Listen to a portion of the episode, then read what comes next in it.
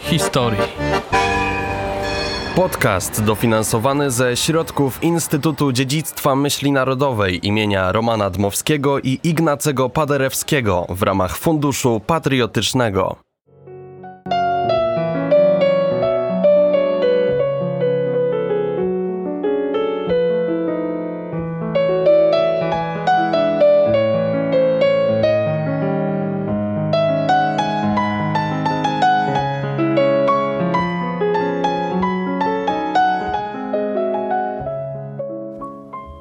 Przechadzając się centrum Białego Stoku wśród betonu i asfaltu trafimy na duże pokłady zieleni, czyli popularne białostockie planty. Jedną z ich części jest bulwar Józefa Blicharskiego, obok którego znajduje się zabytkowy Pałac Branickich. O postaci Józefa Blicharskiego i rodzie Branickich opowiada Wiesław Wrubel, pracownik Biblioteki Uniwersyteckiej w Białymstoku i autor wielu książek oraz publikacji dotyczących ulic stolicy Podlasia. Powiem odwrotnie, bo rezydencja, to bulwar e, Blicharskiego jest obok rezydencji zdecydowanie, e, ponieważ to są znacznie późniejsze dzieje e, Białego Stoku. Zacznę od Blicharskiego. Krótko rzecz ujmując, to był człowiek znany w Białymstoku przez całe dwudziestolecie międzywojenne, przede wszystkim jako pedagog, wybitny pedagog, wybitny nauczyciel rysunku i malarstwa, pracujący w latach dwudziestych i trzydziestych w seminarium nauczycielskim w Białymstoku. Pozostawił po sobie ogromną spuściznę malarską, artystyczną, wykształcił kształcił wielu e, białostoczan. Był e, znany z innowacyjności podejmowanych działań w ramach seminarium, za co go chwalono. Pisano o tym w e, różnego rodzaju opracowaniach. Zginął bardzo niefortunnie w momencie, kiedy bolszewicy wycofywali się z Białegostoku w czerwcu 1941 roku. Akurat wieczorem o ile dobrze pamiętam, to małżonka paliła papierosa i Sowieci uznali, że to są sygnały dawane mm, e, Niemcom nadciągającym, nadlatującym samolotom. W związku z tym po prostu oddali strzał i wtedy zginął właśnie Józef e, Blicharski, będący na zewnątrz domu. Został pochowany na cmentarzu farnym. Córka i rodzina wykonali nagrobek, który notabene wymaga renowacji aktualnie. I z tych zasług właśnie wydobytych z przeszłości zbudowano no, ten pomysł, pomysł właśnie, że trzeba gdzieś go upamiętnić i to w bardzo ciekawym miejscu, bo właśnie na e, terenie plant białostockich. E, to jedno z drugim się wiąże, bo planty to jest okres dwudziestolecia międzywojennego i mamy tam dwie takie postacie e, bardzo ważne, to jest Marian Zyndram Kościołkowski, no i właśnie Józef Blicharski. Józef Blicharski był artystą, który wychował wielu białostoczan. Co ciekawego można znaleźć przy bulwarze Blicharskiego?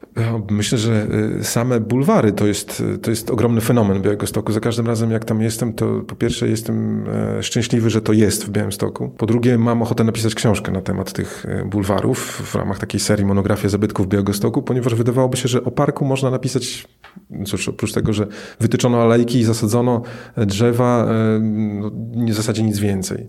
Natomiast e, tutaj zazębia się znowu historia czasów branickich XIX wieku i okresu międzywojennego, e, ponieważ w zasadzie do lat 30. teren wokół Pałacu Branickich, wyznaczony ulicami właśnie Legionową, Akademicką i Świętojańską, pozostawał terenem nieużytkowanym w żaden sposób. W pewne jego fragmenty były użytkowane przez seminarium nauczycielskie, które właśnie mieściło się w gmachach dawnego Instytutu Panien Szlacheckich, które działały w, od 1841 roku w, w Pałacu Branickich.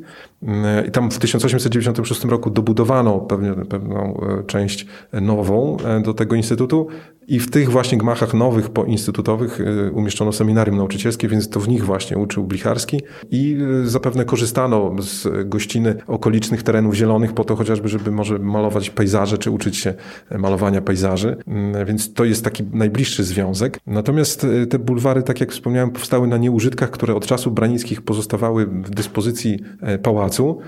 Całą resztę gruntów pałacowych w 1839 roku car Aleksander I oddał miastu. E, miasto z tym zrobiło różne rzeczy. To wchodziło w, to, w, ten zakres chociażby stawy przy ulicy Kilińskiego, wielki staw pałacowy, dzisiaj Park Stary i całe tereny dzielnicy Piaski, czyli tak zwany mały e, zwierzyniec Jeleni, aż do Lasu Zwierzynieckiego. Natomiast ten skrawek właśnie wokół pałacu pozostał we władaniu Instytutu Panien Szlacheckich, wcześniej rezydencji rezydencji carskiej, później Instytutu Panien Szlacheckich. No i to był taki, takie miejsce w Białymstoku właśnie bardzo zaniedbane. Planowano różne rzeczy tam robić, chociażby budować e, gmach sądu okręgowego czy izby skarbowej, ale z różnych powodów technicznych nie udało się tego zrobić, bo mm, wody gruntowe w tym miejscu były dosyć wysoko. Mm, w związku z tym w, na początku lat 30., kiedy wojewodą białostockim został Marian Zyndram Kościołkowski i nastał czas takiej powiedzmy odwilży gospodarczej związanej z, zakończeniem kryzysu gospodarczego w latach 32-33 e, i rządów Seweryna Nowakowskiego, będącego e, zarządcą komisarycznym, e, te, te, te, te fakty trzy się spięły ze sobą bardzo pięknie, kiedy Marian Zyndram Kościołkowski przyjeżdżając do Białegostoku uznał, że to miasto jest po prostu brzydkie, że wymaga jakiejś interwencji takiej mm, typowej dla miast nawet nie tyle zachodnioeuropejskich, co w ogóle dużych miast, miast, w których powinno się żyć zdrowo i, i, i przyjemnie. E, I po rozmowie z Sewerynem Nowakowskim doszli do wniosku, że te tereny właśnie wokół seminarium e, nauczycielskiego, które ulegało jakiś czas później już likwidacji, e, wokół Pałaców Branickich należy przeznaczyć na bulwary dla publiczności, żeby białostoczanie mieli wreszcie park z prawdziwego zdarzenia. Bo park stary, który się mieścił na terenie starego e, pałacowego e, stawu, był zbyt mały, był, był po prostu już taką formą przestarzałą. Właśnie wytyczono w latach 34, 35, 36 cały ciąg bulwarów. Zlikwidowano chociażby zajezdnię tramwajową po to, żeby połączyć bulwar mm, główny, dzisiaj Aleje Zakochanych, z Lasem Zwierzynieckim. Powstała taka dwuetapowa konstrukcja. Włączono w nią pewne elementy starsze. E, właśnie ten skos charakterystyczny e, został wytyczony dlatego, żeby połączyć Las Zwierzyniecki z Parkiem Starym. W Parku Starym zresztą przeprowadzono ogromną modernizację, bo zbudowano w latach 30., pod koniec lat 30. teatr miejski, w zasadzie dom ludowy imienia marszałka Józefa Piłsudskiego, jedno z większych inwestycji białostockich. Także zaczęło to tworzyć pewien cały kompleks e, razem chociażby z dzielnicą urzędniczą, z Izbą Skarbową, z gmachem Sądu Okręgowego, e, taką dzielnicę reprezentacyjną, dzielnicę urzędniczą, e, wielkomiejską, e, w sercu której znajdował się Urząd Wojewódzki mieszczący się w Pałacu Branickich. No i te bulwary to było naprawdę wielkie osiągnięcie dwudziestolecia międzywojennego. Pisano o tym bardzo dużo. Podkreślano znaczenie tego faktu, że to, to miasto wreszcie uzyskało tereny rekreacyjne, zielone. Mm, e, I tak jest do dziś. Wystarczy w Białymstoku wybrać się w sobotę czy w niedzielę, w wakacyjny dzień po południu e, na planty i zobaczyć, jak wielu białostoczan korzysta z tej, z tej przestrzeni. No i te wszystkie fakty właśnie e, pozostawania Blicharskiego w bliskich kontaktach z Sewerynem Nowakowskim, z całą tą elitą kulturalno-intelektualną Białegostoku dwudziestolecia międzywojennego zdecydowało o tym, że Blicharski został upamiętniony właśnie na plantach, to po pierwsze, po drugie, że to, to właśnie e, tam e, uczył i tam, tam na pewno bywał. Las Wierzyniecki, Aleja Zakochanych i co jeszcze jest wyjątkowego w tym miejscu? Szczerze mówiąc, to niewiele tak naprawdę, bo tutaj liczy się tak naprawdę zieleń. Zwróćmy uwagę, że poruszając się z samego ścisłego centrum Białegostoku, wychodząc z rynku, e, wchodzimy na teren plant, i idziemy bez przerwy przez las, w zasadzie wychodzimy z miasta, czyli idziemy bulwarami, potem lasem zwierzynieckim, mijamy ulicę Zwierzyniecką, rezerwatem mijamy miejsce, gdzie, gdzie rozmawiamy, czyli kampus Uniwersytetu w Białymstoku, mamy las Solnicki e, i wychodzimy z Białegostoku, także mamy taki klin zieleni, który wcina się nam w śródmieście. E, fenomen bardzo ważny, podkreślany zresztą przez wielu urbanistów jeszcze w okresie PRL-u. W latach 30., kiedy tworzono plan zagospodarowania przestrzennego miasta, także podkreślano że ten klin zieleni jest, jest, jest istotny, więc ta zieleń jest tutaj ważna.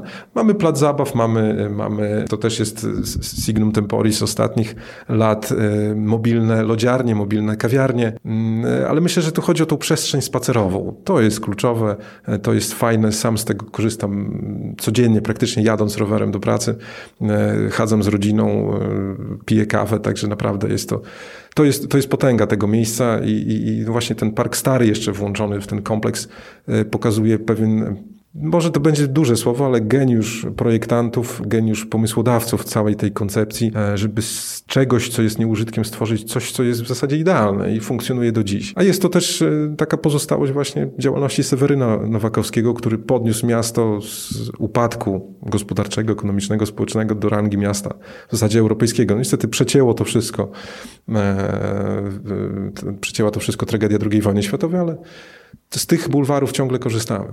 Wyruszyliśmy na bulwar Blicharskiego z Pałacu Branickich i wróćmy tam na chwilę. Co tam się dzieje i co w tym miejscu można zobaczyć?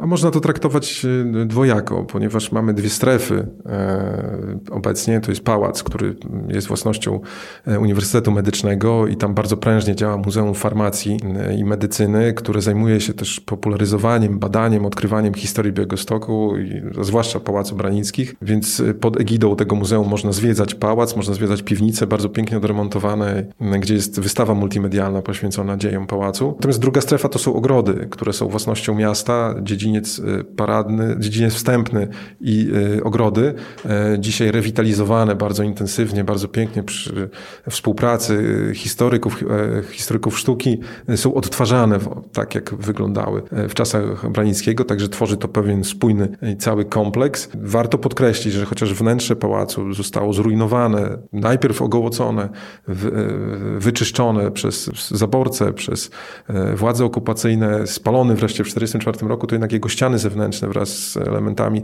wystroju są oryginalne i nadal e, mają ten sam wydźwięk i tą samą, e, tą samą ideę, która powstała w latach 40. z inicjatywy Jana Klemensa Branickiego. Także e, warto zajrzeć do pałacu, warto zacząć od Muzeum Farmacji i Medycyny i właśnie od tego punktu wychodząc zwiedzić pałac, wyjść na taras, obejrzeć ogrody, a potem zejść do ogrodów, obejrzeć i tarasy, boskiety i zwłaszcza na przykład pawilon pod Orłem, który kilka lat temu został odtworzony. To jest piękna rzecz, pokazuje właśnie skalę, rozmach działalności Jana Klemensa Branickiego. Posiadłości Branickich były i są przepełnione przepychem. Czy coś na Podlasiu może konkurować z Białymstokiem i tym, co pozostawili po sobie Braniccy? To zależy w której epoce, ale nie, nie, Białystok był bezkonkurencyjny zdecydowanie w tym czasie. Mm, e, pamiętajmy, że Branicki przez 50 lat prawie tworzył ten Białystok, mm, przebudowywał go, rozbudowywał, przekształcał zgodnie z najnowszą e, modą e, panującą, ale Białystok sam to, to jest tylko część, w zasadzie centrum tego układu słonecznego, bo pamiętajmy, że był jeszcze Tykocin, przepiękna, przecież pomnik historii dzisiaj już, e, z przepięknym kościołem e, w stylu paladiańskim, e, rynkiem, zabudową sięgającą czasów XVIII wieku. To jest choroszcz z rezydencją letnią, do której witali królowie i posłowie zagraniczni, gdzie się jeździło po prostu na, na wycieczki. To są różnego rodzaju elementy przestrzenne w obrębie dóbr białostockich, jak chociażby taras widokowy na Wysokim Stoczku, gdzie królowie mogli oglądać Białystok z wysokości tarasu, e, Ermitaż, e, Samotnia, e, dworek myśliwski w Dojlidach i tak dalej, i tak dalej. Dalej mamy znowu, w związku z tym, że dziedziczne starostwo bielskie trzymali branicy, mamy Bielsk Podlaski, gdzie, gdzie także i ratusz jest chociażby pozostałością tych wydarzeń z, z, z działalności branickich, ale i samo miasto uporządkowane, dwór w Hołowiesku niedaleko Bielska. Także to, to, ten Białystok był takim centrum Układu Słonecznego zresztą promieniował nie tylko na, e, znaczy nie, nie, nie wykwitał tylko tam, gdzie branicy mieli swoje dobra. E, bardzo ciekawy przykład, niedawno udało się e, odtworzyć, ustalić fakt, że kościół w Juchnowcu kościelnym niedaleko Białegostoku był budowany prawdopodobnie za poparciem, za zgodą, za wsparciem materialnym i niematerialnym Jana Klemensa Brańskiego, ponieważ projektował go Jan Henryk Klem, najprawdopodobniej Jan Henryk Klem. Był on wzorowany na kościele fundowanym przez Brańskiego w Choroszczy. A to była absolutnie prywatna e, fundacja e, właścicieli dóbr juchnowieckich, którzy pozostawali z pewnością pod, e, w stosunkach klientalnych z Branickim. I takich wzorców i przykładów z pewnością można wskazać jeszcze więcej, że po prostu Branicki był no, tym słońcem, które promieniowało na, na całą okolicę. Wielu magnatów Rzeczpospolitej wzorowało się na nim zdecydowanie. I pamiętajmy o tym, bo e, najczęściej myślimy w ten sposób, że to Białystok był kopią. E, natomiast wiele badań, zwłaszcza tak wspomnianego przeze mnie księdza Jana Niecieckiego udowadniają, że to Białystok promieniował na Rzeczpospolitą. Nawet łazienki e, królewskie Stanisława Augusta Poniatowskiego w wielu punktach kopiowały wzorce białostockie. A czy białostockie społeczeństwo dziś y, ma świadomość tych miejsc, kto to był, co tam się znajduje, czy to jest y, jeszcze warte poprawy? To jest takie pytanie też proste i, i, trudne do odpowiedzi, ponieważ z jednej strony z pewnością jest tak, że nie każdy wie i nie każdy chce wiedzieć. Bo są to rzeczy, które po prostu muszą kogoś fascynować, interesować. Niektórzy wolą może piłkę nożną czy, czy samochody i interesują ich rzeczy doczesne, współczesne w zasadzie. E, kogoś innego interesuje historia i pokazuje, pokazują przykłady, że ta historia ciągle jest właśnie obiektem zainteresowań wielu białostoczan. Nie dalej jak w 9 września mieliśmy coś takiego jak Święto ulicy Warszawskiej, w, w, ramach którego było oprowadzanie po dziejach ulicy Warszawskiej. Przyszły tłumy na to oprowadzanie. Niedawno obchodziliśmy 80. rocznicę e, e, wybuchu e, powstania w getcie warszawskim, przepraszam, w getcie białostockim, gdzie ogromne rzesze białostoczan przychodziły na wszelkiego rodzaju otwarcia wystaw, promocje książek i tak. Także historia jest potrzebna, ale odpowiem na to pytanie inaczej. To znaczy nie każdy chce E, czy nie każdy potrzebuje się interesować historią, ale jeśli już zainteresuje się tą historią, to na szczęście będzie miał do czego sięgnąć. Bo mamy książki, mamy publikacje naukowe, mamy te właśnie historie szczegółowe. Także gdyby ktoś się zainteresował e, dziejami danej ulicy, bo powiedzmy za, e, za młodu mieszkał przy tej ulicy, e, to będzie mógł po prostu znaleźć sobie w internecie czy, czy na półce w bibliotece e, rzetelną, popartą źródłami wiedzę i tą historię odkryć. Gorzej jest wtedy, kiedy ktoś szuka tej historii i nie może znaleźć dobrego źródła tej, tej wiedzy. Także to nie chodzi o to, żeby nauczyć wszystkich białostoczan całej historii Białegostoku, bo jest to absolutnie niemożliwe. Natomiast dajmy po prostu do rąk białostoczan materiał, z którego będą mogli tą wiedzę czerpać wtedy, kiedy będą potrzebowali.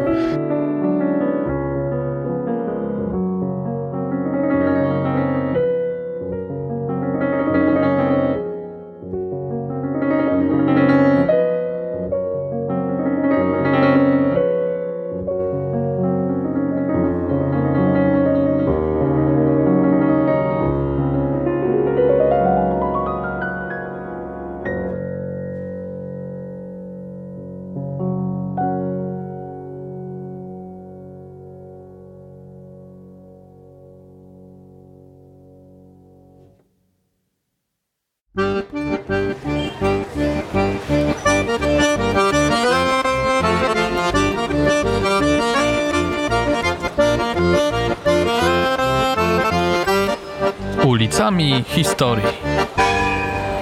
Podcast dofinansowany ze środków Instytutu Dziedzictwa Myśli Narodowej imienia Romana Dmowskiego i Ignacego Paderewskiego w ramach Funduszu Patriotycznego.